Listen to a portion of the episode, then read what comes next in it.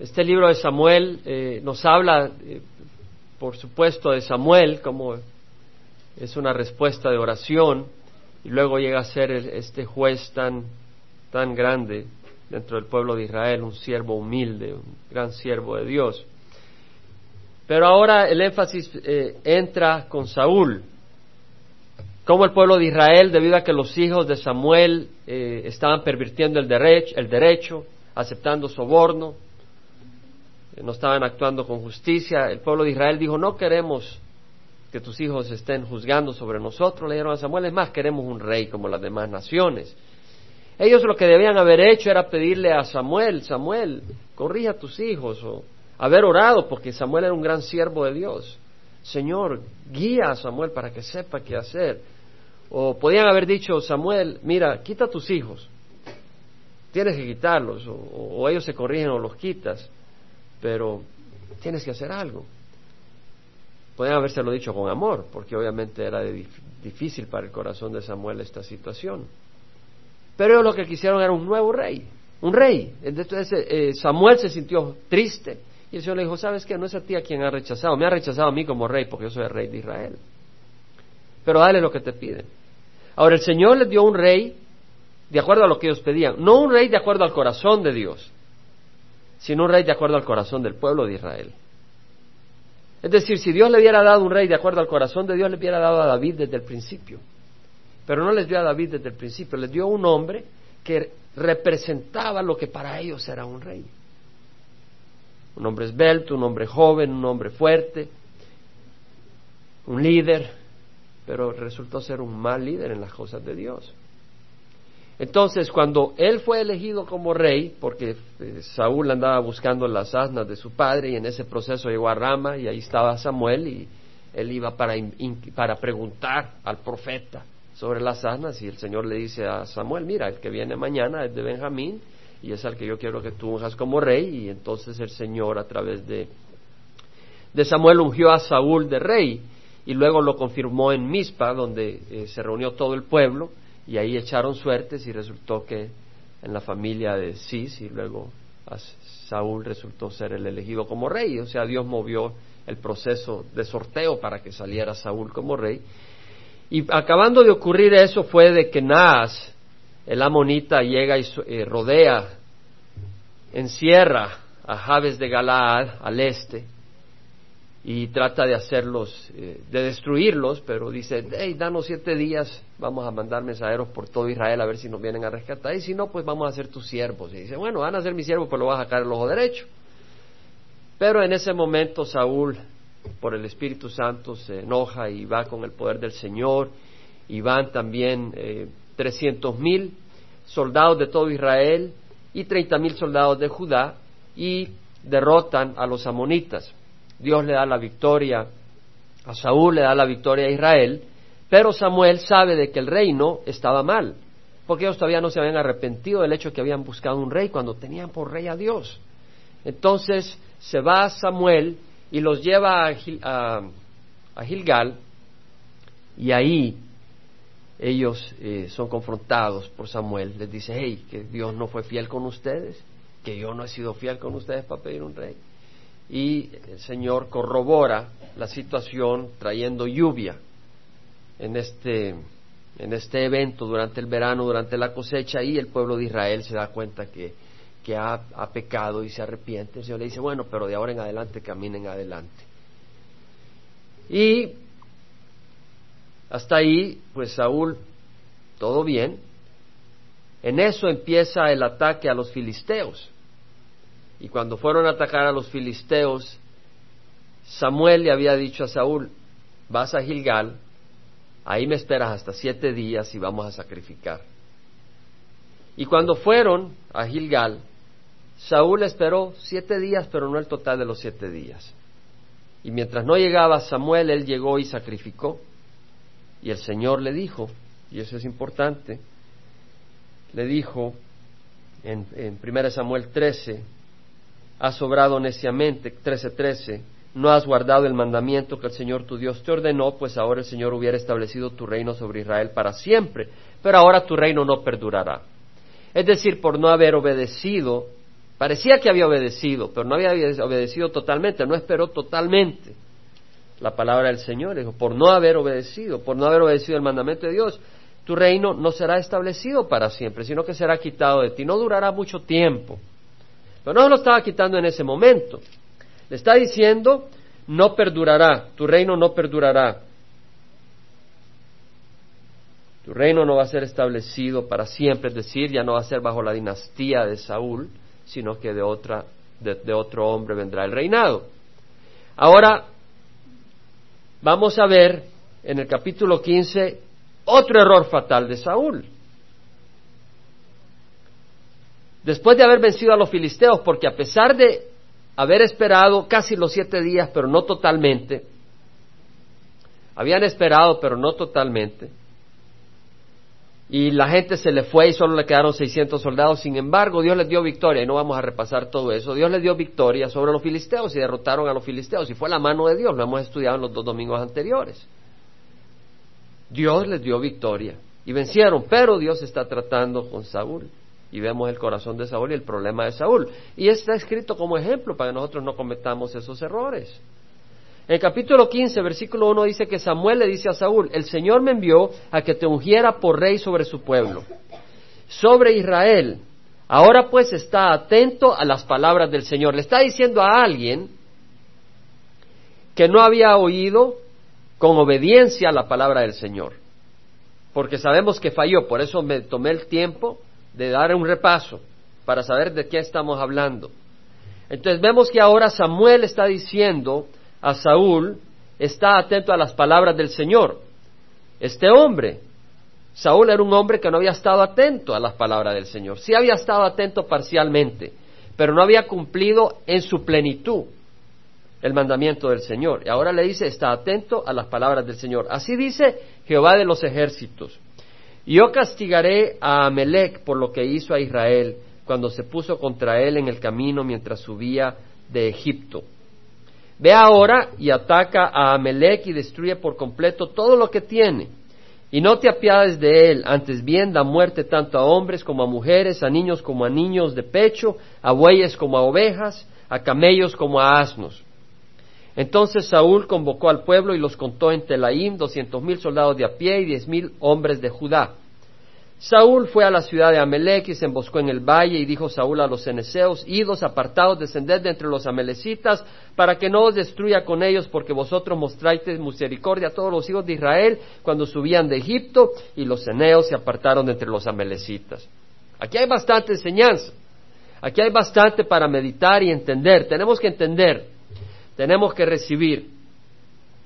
Vemos primero de que dice el Señor, yo castigaré a Amelec por lo que hizo a Israel cuando se puso contra el camino mientras subía de Egipto. Ve ahora y ataca a Amelec y destruye por completo todo lo que tiene. Y no te apiades de él. Y no te apiades de él, antes bien da muerte tanto a hombres como a mujeres, a niños como a niños de pecho, a bueyes como a ovejas, a camellos como a asnos. Tú dices, wow, Dios está siendo radical. Dios está siendo sin misericordia. Pero tenemos que entender de que hay un juicio. Dios es un Dios justo. Dios es un Dios recto. ¿Quiénes eran los amelecitas? Los amelecitas eran descendientes de Esaú, que era hermano de Jacob. Entonces estos descendientes resultaron ser enemigos de Israel, aunque eran parientes lejanos. Lo vemos acá que son enemigos de Israel. Y leemos de los amelecitas, ellos eran nómadas, ellos descendientes de descendientes de Saúl, los vemos eh, caminando entre el Sinaí y el Negev, o sea, merodeando por toda esa área, unos 300 kilómetros de área. Y atacaron a Israel en Refidim. Cuando el pueblo de Israel venía de Egipto, atacaron, y, ellos vinieron a atacar a Israel en Refidim. Cuando el pueblo de Israel venía huyendo de Egipto, y no solo venían huyendo, sino que iban hacia la tierra prometida, llegaron a Refidim, que está muy cerca de Oreb, monte Sinaí, y es en ese momento que los eh, amalecitas vienen a atacarlos. Y de hecho en el libro de Deuteronomio tenemos lo que dice el Señor a través de Moisés al pueblo de Israel. Deuteronomio 25, versículo 17 al 19. Dice, acuérdate de lo que te hizo Amelec. Aquí está hablando Moisés al pueblo de Israel. Dice, acuérdate de lo que hizo Amelec en el camino cuando saliste de Egipto, cómo te salió al encuentro en el camino y atacó entre los tuyos a todos los agotados en tu retaguardia, cuando tú estabas fatigado y cansado y él no temió a Dios. Es decir, el pueblo de Israel venía huyendo de Egipto y venía buscando al Señor hacia la tierra prometida. Están en el desierto, son dos millones de personas, niños, mujeres, etcétera. Y los amalecitas, que eran nómadas en el desierto, cuando ven a estos dos millones de hombres, de mujeres, niños, dice, esta es nuestra oportunidad. Ellos vienen con comida, ellos vienen con joyas que le quitaron a los egipcios.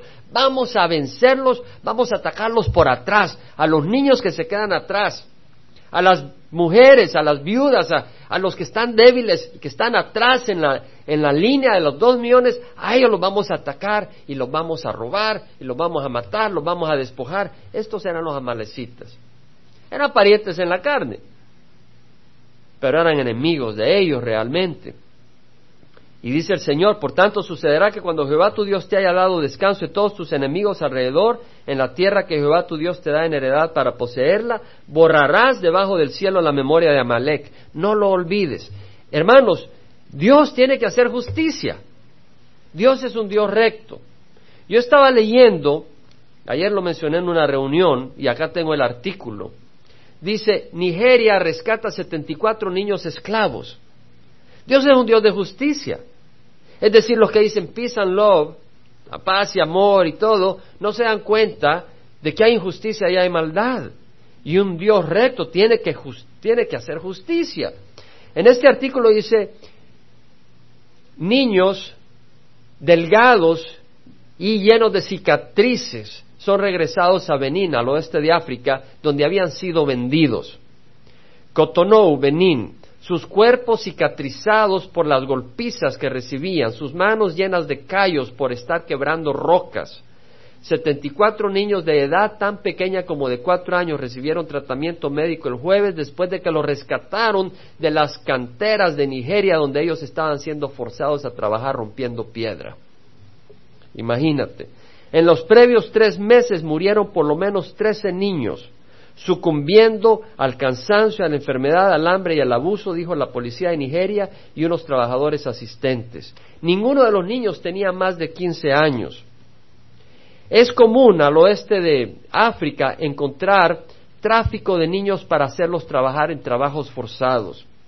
Las operaciones masivas para rescatarlas son escasas, pero se ha firmado un acuerdo en agosto donde los países del oeste de África están cooperando para encontrar y regresar niños que están forzados a trabajar en trabajos forzados.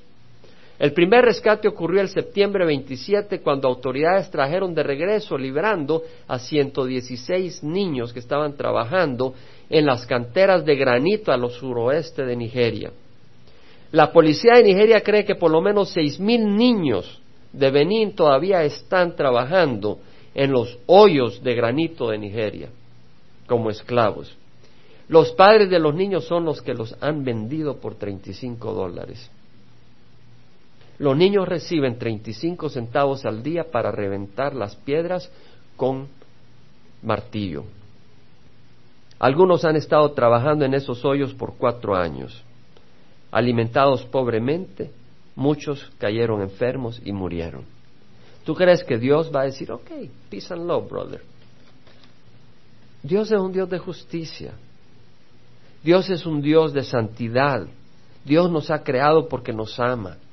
Y Dios tiene que traer justicia. Entonces, Dios acá, cuando estamos leyendo el evento este de los amelecitas viniendo en el desierto y agarrando por la retaguardia a los israelitas y matándolos en Fue el caso cuando viene el Señor y le dice a Moisés, apunta a Josué que vaya con un ejército mañana. Y entonces se va Moisés al, al, monte y ahí va Moisés con Ur y con Aarón y Aarón le agarra un brazo a Moisés y Ur le agarra el otro brazo y está Moisés sentado en la piedra y mientras tiene los brazos levantados el pueblo de Israel va venciendo a los amalecitas. Cuando le bajaban los brazos del cansancio eh, iban eh, sobreponiéndose los amalecitas y fue el que le pusieron, eh, lo pusieron a Moisés sentado en la roca y cada uno le agarraba el brazo hasta que acabaron o sea, vencieron a los amalecitas en esa ocasión, pero el Señor les dijo, pero los vas a destruir. Cuando yo te diga, no vas a dejar ni la memoria de ellos porque estás tocando a mis hijos. Es decir, estás tocando a los hijos de Dios, al pueblo de Dios. No juegues con tus hijos, ¿verdad? No juegues, es decir, un padre no quiere que jueguen con sus hijos. Tú de padre no vas a dejar que vayan a violar a tu hijita, no vas a dejar que vayan a golpear a tu hijito.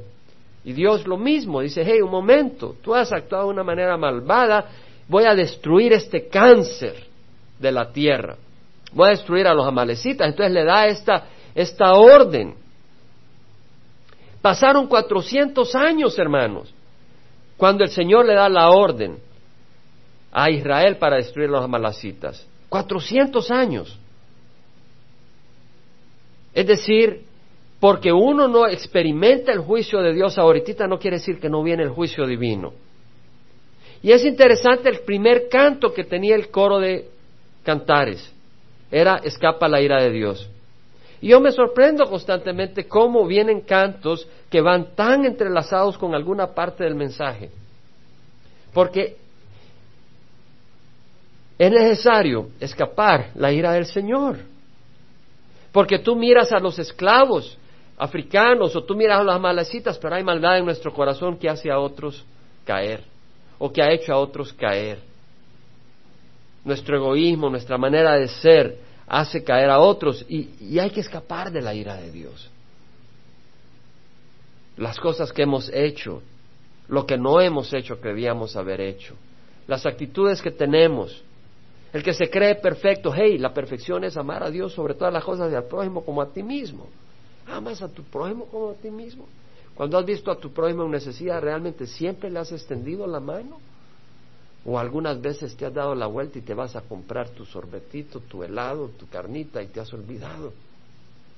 Es decir, eh, todos merecemos la ira de Dios. No me quiero adelantar el mensaje, el punto es, venía la ira contra Amalek. Y por eso le dice destruyelo por completo. Y Saúl convocó al pueblo y los contó en Telaim. Telaim está al sur de Israel. Doscientos mil soldados de a y diez mil hombres de Judá. ¿Se acuerdan cuando mencioné el ataque contra Naas, que estaba rodeando a Jabes de Galaad? Eran trescientos mil soldados los que se alistaron ahí. Yo lo mencioné, por eso di el background. Eran trescientos mil soldados y treinta mil de Judá. Y ahora doscientos mil y veinte mil, diez mil. A mí se me hace que cuando te están atacando, tú estás dispuesto. Vamos a defendernos. Vienen a atacar al pueblo de Israel. Hermanos, a defendernos. Pero deberíamos de tener el mismo celo cuando Dios te da una orden o que no te estén atacando. La orden era de ir a destruir a los amalecitas, que en ese momento no necesariamente los estaba atacando, pero deberíamos de tener el mismo celo de Dios. Es decir, ¿cómo se aplica esto a nuestras vidas? Probablemente cuando tú estás con el agua hasta acá, que te estás ahogando, tú clamas a Dios. Y vas a la iglesia, hermanos, adelante. Pero cuando ya el agua baja y ya puedes respirar y las cosas van bien y el Señor dice, hey, id y hacer discípulos de todas las naciones, bautizándolas en el nombre del Padre, del Hijo y del Espíritu Santo. Cuando el Señor te dice, mira, sal de tu zona de comodidad y ve y extiende la mano a los que están en Orange o sal de tu zona de comodidad y ve y extiende la mano a los que están en México o en la Rusia. Tú te quedas donde estás, porque no tienes el mismo celo, porque no te están atacando. Pero deberíamos de tener el mismo celo, porque somos el pueblo de Dios. Deberíamos de tener el mismo celo. Ahora, Saúl fue a la ciudad de Amelec, un lugar temporal donde probablemente habitaba el rey, aunque eran nómadas, y los emboscó en el valle y Saúl dijo a los ceneos, id y apartaos, ¿quiénes eran los ceneos? Sabemos que Jetro o Reuel, el suegro de Moisés, era ceneo. y su hijo Obab era ceneo. Y eso lo podemos ver en números 10, 29 al 32, jueces 1, 16, jueces 4, 11, como referencia, no me quiero detener ahí. Pero ahí nos podemos dar cuenta que cuando Obab, el hijo de, de Reuel o Jetro, estaba con Moisés, Moisés le dice, hey, ve con nosotros, estaban en Sinaí, ve con nosotros a la tierra prometida, tú conoces el desierto, podemos usar tu conocimiento. Y él dice, no, no, no, no, yo me voy de regreso a casa. Y dice, no, ven con nosotros y vas a ser bendecido. Y terminó yendo. Entonces se establecieron al sur de Israel los ceneos. Entonces los ceneos eran madianitas, porque se acuerda Reuel, o Jetro estaba en Madián, fue a donde Moisés huyó, pero eran pues un grupo conocido como los ceneos. Entonces, estos ceneos que estaban al sur de Israel, vemos lo que le dice Saúl. Dice, vosotros mostraste misericordia a los hijos de Israel. ¿Cómo? Obab fue con ellos para guiarlos en el desierto. Entonces viene y dice, hey, ustedes han mostrado misericordia, sepárense, porque nosotros vamos a destruir a los amalecitas. Y esto, interesante, porque el Señor nos dice a nosotros, sepárate del mundo, porque viene la ira contra los amalecitas, viene la ira de Dios contra este mundo, sepárate del mundo. En Hebreos dice, está decretado que los hombres mueran una sola vez y después de esto el juicio. Tal vez no, tal vez no estás recibiendo el juicio ahorita, pero lo vas a recibir si no te separas del mundo. En Hechos, Pablo cuando habla en Grecia, que está en Atenas, y lo hemos estudiado en el libro de Hechos, en Hechos 17:31 dice que él ha establecido un día, le dice Pablo a la gente que está ahí, él ha establecido un día en el cual juzgará al mundo en justicia por medio de un hombre a quien ha designado, habiendo presentado prueba a todos los hombres, a resucitarle de entre los muertos. Es decir, Dios va a juzgar al mundo a través de Jesucristo. Tú dices, ah, pero yo voy a decirle esto, lo otro. ¿Sabes qué? Cuando estés ahí, si tú estás ahí, espero que no estés ahí, porque puedes escaparte del juicio divino, es te vas a derretir, te vas a condenar. Apocalipsis 20, rápidamente, habla el Señor del juicio que viene, de la ira venidera. Apocalipsis 20, versículo 11, dice el Señor, vi un gran trono blanco, dice Juan, y el que estaba sentado en él, de cuya presencia oyeron la tierra y el cielo, y no se halló lugar para ellos. Y vi a los muertos grandes, es decir, la, la rectitud de Dios es tan grande que en ese momento el cielo y la tierra huye de la presencia de Dios. Y vi a los muertos grandes y pequeños de pie delante del trono y los libros fueron abiertos y otro libro fue abierto que es el libro de la vida y los muertos fueron juzgados por lo que estaba escrito en los libros según sus obras. Cada uno que resucite en esa ocasión va a ser juzgado por sus obras. Tus obras, lo que hiciste y lo que no hiciste. Que vas manejando en el freeway a alguien con el carro arruinado y tú te olvidas y... ¿Tú crees que eres justo? ¿Tú crees que eres justo? Yo sé que no soy justo. Yo digo, si tú crees que eres justo, ven a la luz de Dios, porque no vas a tener escape. Y si tú dices, bueno, pero no es ahorita, tonto, porque si te mueres ahora, hoy tienes juicio. La palabra del Señor dice, está destinado al hombre morir y luego el juicio, luego el juicio. No hay, no hay que las oraciones de tu abuelo, de tu tío, de, de Santa Elena, de Madre Teresa, olvídate de todo eso. Si tú rechazas a Jesucristo, ahora se acabó, después de la muerte viene el juicio. Y el versículo 15, el que no se encontraba inscrito en el libro de la vida fue arrojado al lago de fuego. Tienes que estar inscrito en el libro de la vida. ¿Cómo? Recibiendo a Jesús como Señor de tu vida. Pero dice, yo quiero hacer lo que me da la gana. Pues haz lo que te da la gana y vas a ir al infierno. Porque cuando tú haces lo que te da la gana, ¿tú sabes lo que haces? Tú estás rechazando a Dios y no solo estás rechazando a Dios, estás viviendo de acuerdo a los deseos de Satanás y estás siendo un instrumento de Satanás en este mundo. Y si tú eres un instrumento de Satanás, eres un instrumento de injusticia, eres un instrumento de inmoralidad, eres un instrumento de, egoísmo, eres un instrumento de indiferencia a las cosas de Dios y tienes que recibir el juicio de Dios. Por eso dice Dios, hey, yo te he enviado a mi Hijo Jesucristo. Entonces, pensamiento. Tenía la alabanza que cantaban las hermanas en el coro. Huyan, huyamos de la ira venidera. El Señor habla de separarnos En Génesis vemos que cuando el Señor manda a los ángeles a Lot, a Sodoma y Gomorra, para sacar a Lot y a su familia, sí lo sacaron fuera de la ciudad. Lo agarraron de la mano porque Lot estaba medio adormitado, que mira cómo nos vamos a ir de acá. Vente, vámonos. Y lo sacaron, lo agarraron de la mano y lo llevaron afuera. Y afuera ya no lo siguieron agarrando de la mano. Uno de los ángeles le dijo, huye por tu vida, no mires detrás de ti y no te detengas en ninguna parte del valle, escapa al monte, no sea que perezcas. Huye. Ahora, ¿qué pasó con la esposa de Lot? Hoy déjame ver a Sodoma. Y se convirtió en una estatua de sal. Es decir, el ángel la sacó, pero no la siguió llevando, porque es tu corazón el que tienes que escoger. Dios no te va a forzar al cielo, ni te va a forzar al infierno, tú te, llevas, tú te vas al infierno.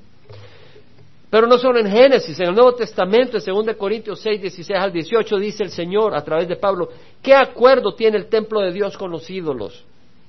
Nosotros somos el templo de Dios vivo, como Dios dijo, habitaré en ellos y andaré entre ellos y seré su Dios y ellos serán mi pueblo. Por tanto, salid de en medio de ellos. Salid y apartaos, dice el Señor, y no toquéis lo inmundo y yo os recibiré. Yo seré para vosotros padre y vosotros seráis para mí hijos e hijas, dice el Señor Todopoderoso. Qué hermoso que podemos ser hijos del Dios viviente. Qué hermoso que el Dios viviente nos llama para ser hijos de Él, para adoptarnos como hijos, como hijas, para bendecirnos. En este mundo hay tribulación. La hay. Pero sabes que fuera de Cristo la hay sin esperanza. Y en Cristo la hay, pero con esperanza y con propósito. Porque en Cristo la tribulación es el fuego que quema la paja, quema lo que no sirve, transforma tu vida. A través del sufrimiento tú vas agarrando valor, a través del sufrimiento tú vas agarrando perspectiva, a través del sufrimiento tú te vas acercando a Jesús y dejando que sea Él y no tú. El Señor tiene sus planes, pero el Señor dice, sepárate del mundo. Tienes que separarte, no físicamente, porque el Señor nos manda al mundo, para hacer luz, pero separarnos de la comunión con el mundo. Si no, recibiremos la ira divina. Ahora vemos el versículo 7, vamos a caminar. Saúl derrotó a los amalecitas desde Avila en dirección a Shur, que está al oriente de Egipto. Versículo 8, capturó vivo a Agag, rey de los amalecitas, y destruyó por completo a todo el pueblo a filo de espada. Hizo lo que tenía que hacer, mató a los niños, mató a las mujeres, mató a los hombres, destruyó, mató al ganado. Pero mira lo que dice, pero Saúl y el pueblo perdonaron a Agag. Un momento. Versículo 3 dice, destruye por completo todo lo que tiene y no te apiades de él. Pero en el versículo 9 vemos que Saúl, él obedece, pero él tiene su manera de pensar, ¿no? Y vemos que dice que lo mejor de las ovejas, de los bueyes y de los animales engordados, de los corderos y de todo lo bueno, lo perdonaron. Y no lo quisieron destruir por completo, pero todo lo despreciable y sin valor lo destruyeron totalmente. Es decir, obedecieron hasta cierto punto. Pero dijo Saúl, no, yo me llevo a Agag, mi trofeo, el rey de los amalecitas, es mi súbdito y pues no se iban a volar a las ovejas esas tan gorditas con la lana tan blanca. Esa vaca Holstein no se la podían matar, esas hay que llevarlas, ¿no? Entonces lo que destruyeron, la palabra destruir es entregar totalmente como consagración a Dios. Eso es lo que significaba. Ellos tenían que destruir todo ese pueblo, toda esa gente como una consagración a Dios como un acto de entrega a Dios, como un sacrificio a Dios. De ellos, al destruirlo, como una obediencia, un sacrificio. Al no hacerlo, estaban fallando y estaban quedándose ellos con lo mejor. Bueno, en Malaquías, antes de Mateo, capítulo 1, tenemos una historia muy familiar, con que el pueblo le ofrecía al Señor lo que le sobraba. Y esa historia se repite. Se repite constantemente. En Malaquías 1.6 dice, el hijo honra a su padre y el siervo a su señor. Pues si yo soy padre, ¿dónde está mi honor? dice el Señor. Si yo soy Señor, ¿dónde está mi temor? Dice Jehová de los ejércitos a vosotros sacerdotes que menospreciáis mi nombre. Pero vosotros decís, ¿en qué hemos menospreciado tu nombre? Ofreciendo sobre mi altar pan inmundo. Y vosotros decís, ¿en qué te hemos deshonrado? En que decís, la mesa del Señor es despreciable. Cuando presentáis un animal ciego para el sacrificio, ¿no es malo? Cuando presentáis el cojo y el enfermo, ¿no es malo? No está hablando cuando presentas al hombre cojo al enfermo. Quiere decir que tú presentas a los animales que ya están quebrados. Esos son los que presentas para sacrificio al Señor. No le das lo mejor. ¿Por qué no se los ofreces a tu gobernador? ¿Se agradaría de ti o te recibiría con benignidad? Dice Jehová de los ejércitos. Vemos que Malaquía es usado por el Señor para confrontar al pueblo que le está dando las obras al Señor. Hermanos, si nosotros tenemos que examinar nuestros corazones, tenemos que examinar con nuestros corazones qué es lo que le damos al Señor. Hermanos, examina nuestro corazón. Nuestro hermano Raimundo siempre da gracias porque sabemos ofrendar, etcétera. Y gloria al Señor, pero no sabemos ofrendar como debemos. Realmente no sabemos. Creemos que sabemos, pero no sabemos. Necesitamos aprender. ¿Tú sabes quién fue el único que supo ofrendar como debe? Jesucristo. Él es el que vivió totalmente una vida humilde y sacrificada en el fuego de Dios. Necesitamos nosotros aprender a ofrendar nuestras vidas, nuestro tiempo, nuestros pensamientos y nuestra cartera. Muchas personas saben dónde está su ídolo, cuando en la iglesia le puedes hablar de su vida, de su tiempo y de todo menos de su cartera. Y no, hermano, también tenemos que poner nuestra cartera en las manos del Señor y decir, Señor, esto es para ti. Es importante ofrendar y ofrendar en la iglesia también, porque la iglesia necesita los fondos para las cosas que se gastan. El Señor no te necesita a ti. Pero el Señor te puede usar a ti. Yo te invito que si eres parte de esta iglesia, que tú ofrendes en esta iglesia. Que des en esta iglesia, si tú recibes de esta iglesia. Y si tú amas al Señor, que ofrendas y no lo que te sobra. Todo el mundo puede ofrendar, de una o de otra manera. Y es necesario saber ofrendar, porque el dinero no se usa para, para cosas que no son de Dios se usa para las cosas del Señor. Y es importante, hermanos, es importante que la cartera sea parte de lo que tú también das en las cosas del Señor. Pero vemos que acá dieron lo despreciable sin valor. Entonces vino la palabra del Señor a Samuel diciendo, me pesa haber hecho rey a Saúl. ¿Que, ¿Que, Dios no sabía quién era Saúl? Claro que sí. Que Dios, ¿por qué escogió Dios a Saúl? Porque les estaba dando un rey de acuerdo a lo que ellos querían pero le pesaba, le dolía, le contristaba. Me pesa haber hecho rey a Saúl porque ha dejado de seguirme. ¡Wow!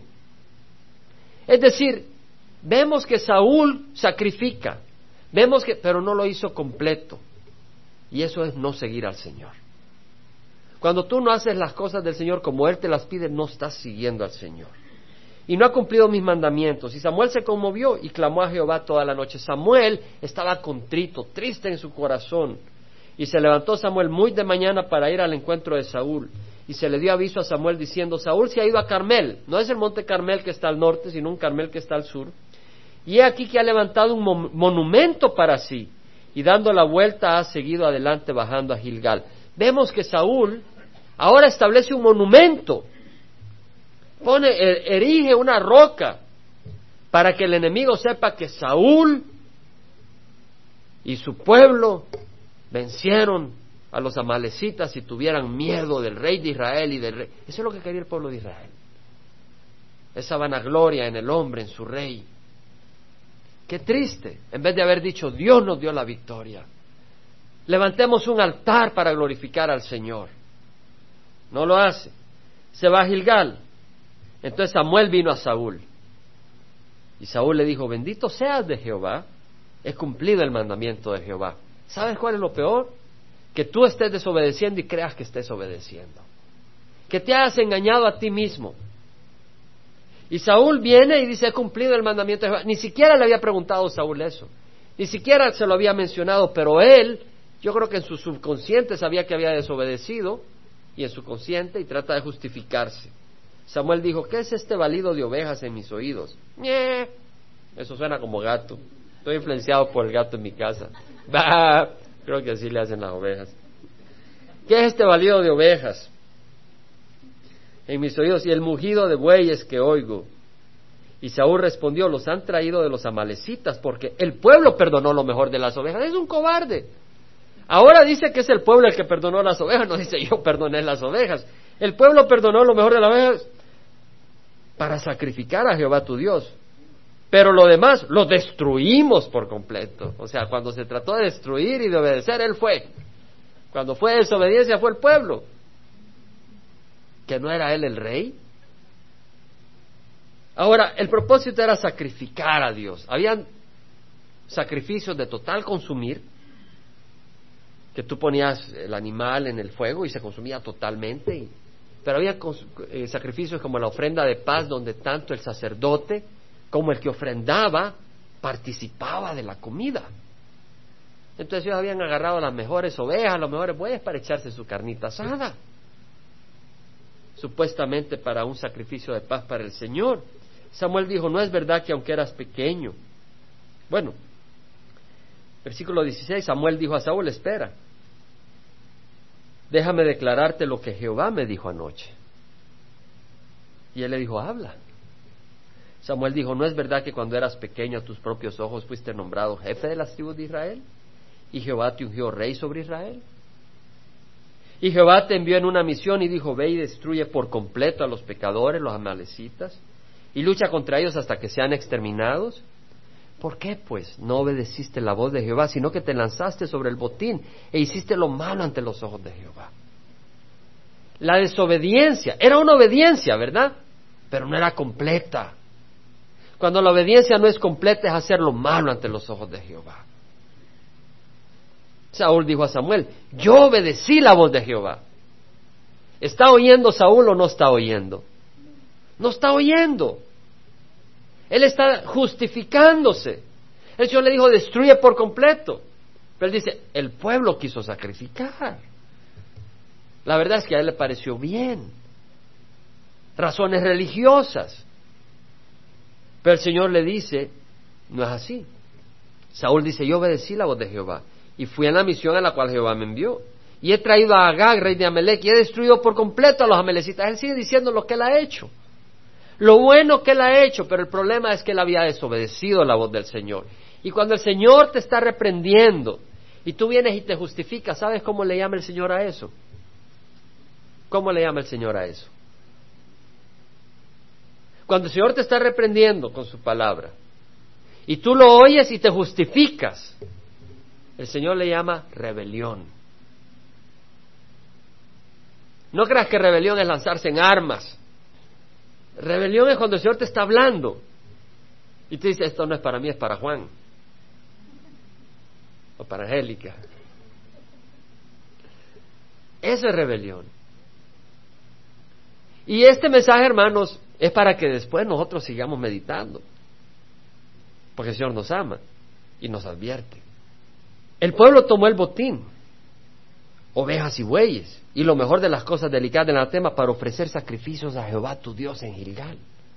Religión, religión que, que apesta, porque era en base a la desobediencia. ¿Cuánta religión apesta hoy a los ojos del Señor? ¿Cuántas candelas encendidas y imágenes y esto y el otro? Y apesta a los ojos de Dios, porque es en desobediencia a la palabra de Dios. Muy bonito, porque si tú ya saliste de todo eso, muy bonito atacar las imágenes y todo, pero ¿qué de religión hay en nosotros que nosotros decimos, Señor, pero estoy haciendo esto? Y es una excusa para esconder lo que deberíamos de hacer que no estamos haciendo que el Señor nos llama a hacer. Dios nos ama. Dios nos ama. Pero acá estamos leyendo este pasaje. Y este pasaje nos habla de lo que es la rebelión y de lo que es una religión muerta. Bueno, Samuel dijo, se complace Jehová tanto en holocaustos y sacrificios como en la obediencia a la voz de Jehová. La obediencia. He aquí el obedecer es mejor que un sacrificio y el prestar atención que la grosura de los carneros. El Señor dice, si me dices Señor porque no haces lo que yo te digo. No hay mejor amigo que aquel que da su vida por uno. Vosotros sois mis amigos si hacéis lo que yo os mando. ¿Quién quiere que Jesús sea su amigo? ¡Wow! Qué bendición. Y sabes que Él nos libra con su sangre de la ira venidera. Todo lo que quiere es que tú le extiendas la mano y digas, la verdad es que yo la riego yo sola, yo necesito tu ayuda. Y entra a reinar y a guiar mi vida. Y Él lo hace. No para que andemos con sentido de condenación, Salvador me estaba compartiendo ayer. ¿Cierto, Salvador? Le pregunta a alguien, bueno, vengo de tal iglesia. Le digo, bueno, está bien, gloria a Dios, esas iglesias conocen al Señor. Sí, pero cuando yo le dije que uno se salva por la fe, no, no solo es así, le contestaron, no solo es la fe. O sea que le añaden las obras. Por las obras nadie se salva, te condenas. ¿Qué obra le puedes presentar a Dios que es perfecta? No es así. He aquí el obedecer. Eh, se complace Jehová tanto en holocausto y sacrificio como en la obediencia a la voz de Jehová. He aquí el obedecer es mejor que un sacrificio y el prestar atención que la grosura de los carneros. Poner atención a la voz del Señor. Qué hermoso, que qué sencilla la palabra de Dios, ¿no? Es decir, no tienes que dar vuelta, no tienes que saber filosofía, griego, ruso, ir al seminario. Todo lo que tienes que tener el corazón abierto. Qué difícil está esto de entender.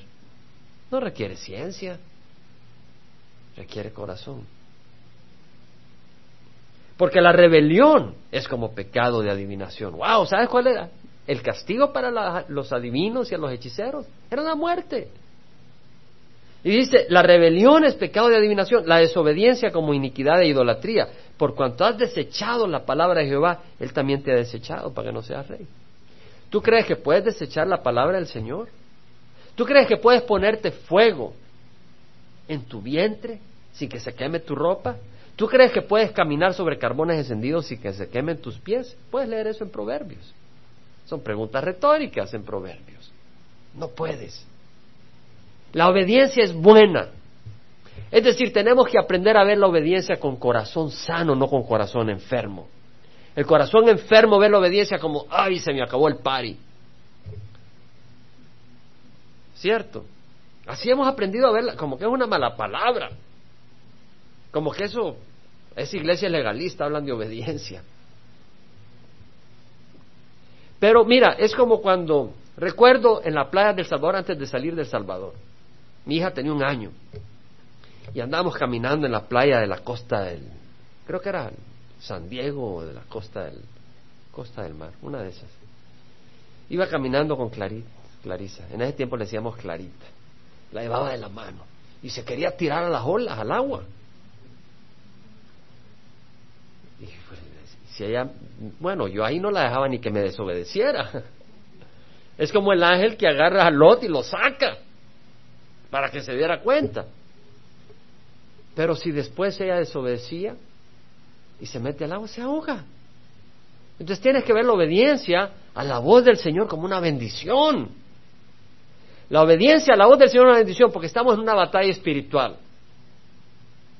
Revestidos con la armadura de Dios dice la palabra del Señor. Fortaleceos en el Señor y en el poder de su fuerza. Nuestra lucha no es contra sangre y carne, sino contra principados, contra potestades, contra los poderes de este mundo de tinieblas, contra las huestes de maldad en las regiones celestes.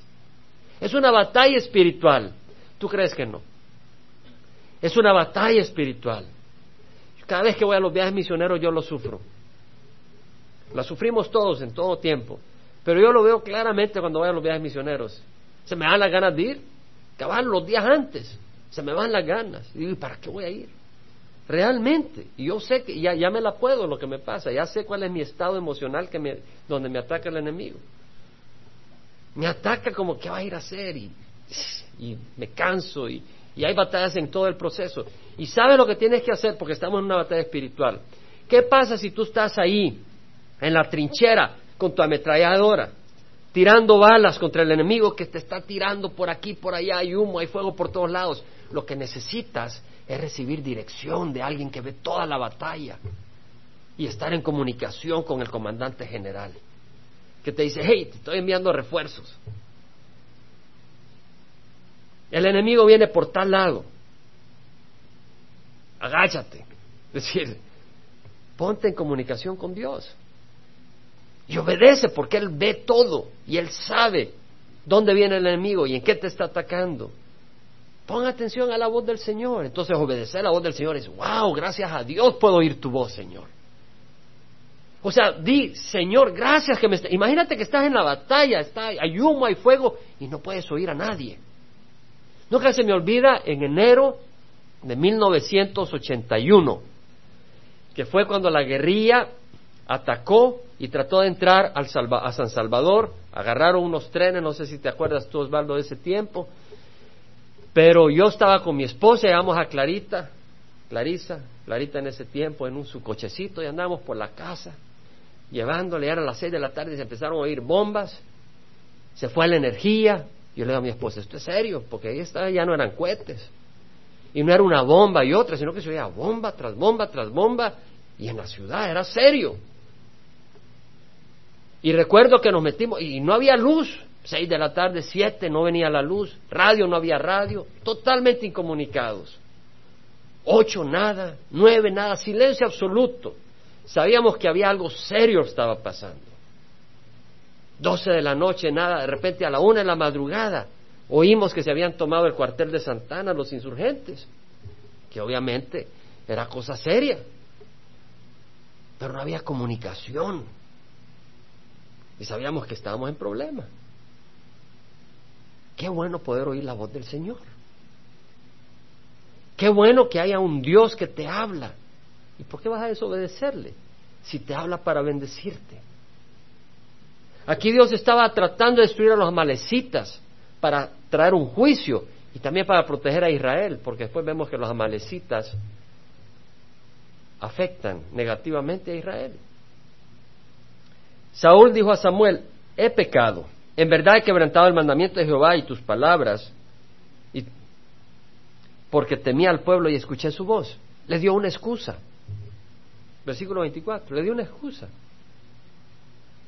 Es decir, ¿sabes qué? Cuando, cuando yo le he regado y me he arrepentido, no busco excusa. Cuando realmente me he arrepentido, me siento mal. No digo, ay, es que esto, que el otro. No, qué burro que fui. Cuando te has arrepentido, no buscas excusa, no volteas a ver a nadie para decir, este fue, este me hizo temblar. Fuiste tú. Es un problema cuando tú crees que te has arrepentido, pero realmente estás diciendo, es que fue el fulano.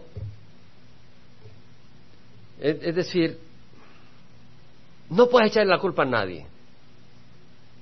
Es tu culpa. Y viene acá eh, Saúl y dice, porque temía al pueblo. El temor al hombre es una trampa, pero el que confía en Jehová está salvo. No reza al hombre. ¿Cuánta gente está en unas organizaciones que son eh, sectas con doctrina errónea porque temen al, al hombre?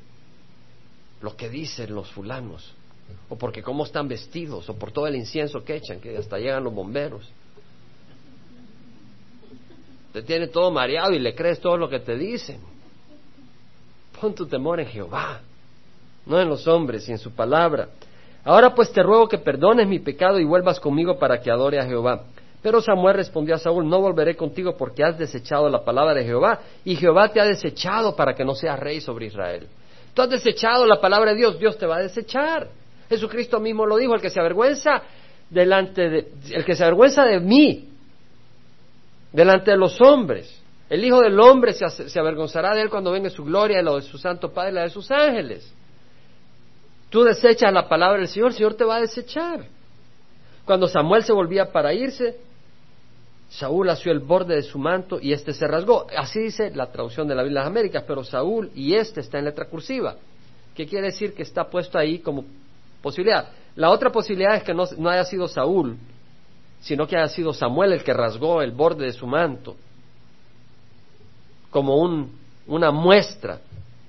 En ese tiempo, cuando alguien se divorciaba de una mujer, rompía el borde de su manto, como una muestra de que había una separación. Y acá está Samuel, probablemente él lo rompió, o Saúl, agarrando el borde, se rompió en una manera en que Dios lo permitió y lo movilizó para dar una muestra visible de que Dios estaba apartando a Saúl Entonces Samuel le dijo, hoy Jehová ha arrancado de ti el reino de Israel. ¿Te acuerdas cuando estábamos con lo de los filisteos que no esperó los siete días? Le dijo, tu reino no perdurará. Pero ahora dice, hoy Jehová ha arrancado de ti el reino de Israel. ¡Wow! No esperes a que Dios te diga, hoy se acabó la gracia hacia ti. Hoy has abusado hasta hoy la gracia y ahora hay un tope, hay un paro. Los amalecitas creían, tuvieron cuatrocientos años para arrepentirse de lo que habían hecho. Pero llegó el día del juicio. También la gloria de Israel no mentirá. Fíjate que dice la gloria de Israel. ¿Por qué? Porque Saúl se había puesto en una posición de importancia. Dice, hey, la gloria de Israel no mentirá, Dios no mentirá, ni cambiará su propósito, porque Él no es hombre para que cambie de propósito. Y Saúl dijo, he pecado, pero te ruego que me honres ahora delante de los ancianos de mi pueblo y delante de Israel, y que regreses conmigo para que yo adore a Jehová tu Dios. Volvió Samuel tras Saúl. No era tanto para honrar a Saúl, sino para matar a Agag. Y Saúl adoró a Jehová. Entonces Samuel dijo, traedme a Agag, rey de los amalecitas. Y Agag vino a él alegremente. Oh, fabuloso, aquí ya me sacaron, me salvaron, ya estoy bien. Y Agar dijo, ciertamente la amargura de la muerte ha pasado ya. Pero Samuel dijo, como tu espada ha dejado a las mujeres sin hijos, así también tu madre será sin hijo entre las mujeres. Imagínate que. Y Samuel despedazó a Agag delante de Jehová en Gilgal, lo agarró con la espada y lo voló en pedazos. Luego Samuel se fue a Ramá, pero Saúl subió a su casa en Gibeá de Saúl. Samuel no vio más a Saúl hasta el día de su muerte. Es decir, Samuel ya no volvió a ver a Saúl porque sabía que Dios ya había escogido a otro hombre por rey. Todavía no era el momento de establecerlo como rey. Pero Dios había retirado la mano de Saúl, pues Jehová se había arrepentido de haber puesto a Saúl por rey sobre Israel. Arrepentido tienes que entender la palabra en hebreo.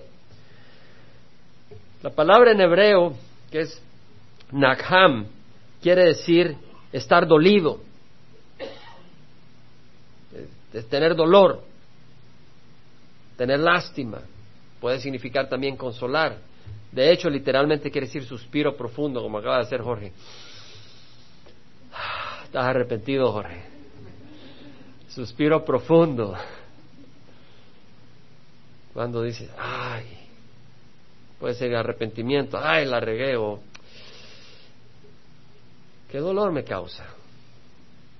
¿Qué dolor le causa al Señor? Pero Él lo había hecho porque era lo que quería el pueblo de Israel. Hermanos, nos hemos sonreído, etcétera. Pero la palabra del Señor es fuerte. Y nuestro Dios es un Dios vivo. Yo te invito a que cierres los ojos realmente y que examines si estás obedeciendo al Señor. Hey, yo no escogí este tema, amén. Este tema viene acá. Examina, hey, no me digas que estás viendo a tu vecino. Yo no te estoy preguntando, el Señor no te pregunta, hey, ¿tu vecino está obedeciendo al Señor? ¿Tu vecina está...? El Señor no te pregunta a ti, hey, ¿el pastor está obedeciendo al Señor? El Señor te pregunta a ti, hey, Pedro, Mario, Lucía, como te llames, estás obedeciendo tú al Señor. Jaime, estás obedeciendo tú al Señor. Donde el Señor te está hablando. El Señor te ha hablado. Porque sabes que yo sé que ese Espíritu está acá. El Señor no da su palabra en vano. Hay alguna área donde tal vez estás desobedeciendo al Señor. Examina. ¿Qué es lo que te impide obedecer? ¿Estás dispuesto a pagar el precio de la desobediencia, de la rebeldía contra Dios? Separación de Dios. La religión no te salva. Saúl ofreció sacrificios. Saúl ofreció corderos y el Señor le dijo, la rebelión es peor que el pecado de adivinación. Tienes que examinar en el área donde el Señor te ha hablado. ¿Estás obedeciendo o estás desobedeciendo? Ahora esto no es para que esté un espíritu de condenación, porque sabemos que fallamos, que somos imperfectos. Pues si el Señor te ha hablado en alguna área y tú sigues en rebeldía, ten cuidado. Ahí donde estás, ahí donde estás, con los ojos cerrados, habla al Señor, pídele perdón. pídele perdón. Si tú nunca has recibido a Cristo, hoy te invitamos a que recibas a Jesús. La palabra del Señor dice que de tal manera amó Dios al mundo que dio a su Hijo único para el que crea no se pierda, mas tenga vida eterna. Él envió a su Hijo al mundo, pero los suyos no le recibieron, pero a los que le recibieron les dio el derecho de ser llamados hijos de Dios.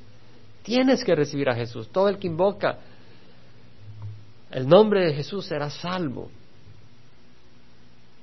Con la boca se confiesa para salvación y con el corazón se cree para justicia. Si crees en tu corazón que Dios resucitó a Jesús de la muerte y confiesas a Jesús por Señor, serás salvo. Ahí donde estás, ora conmigo si quieres recibir a Jesucristo. Padre, perdona mis pecados. Hoy recibo a Jesús como mi Señor, Señor de mi vida, como mi redentor. Entra, Señor. Guíame. Dirígeme. Dame tu espíritu para hacer tu voluntad. Señor, si estoy en desobediencia, muéstrame en dónde y dame un corazón para obedecerte. Ayúdanos, Señor. Abre nuestros ojos, danos el coraje, danos la valentía, danos la humildad, danos la sabiduría para entender que tus palabras de guía son para bendecir, no para maldecirnos. Ayúdanos, Señor. Lo pedimos en nombre de Jesús.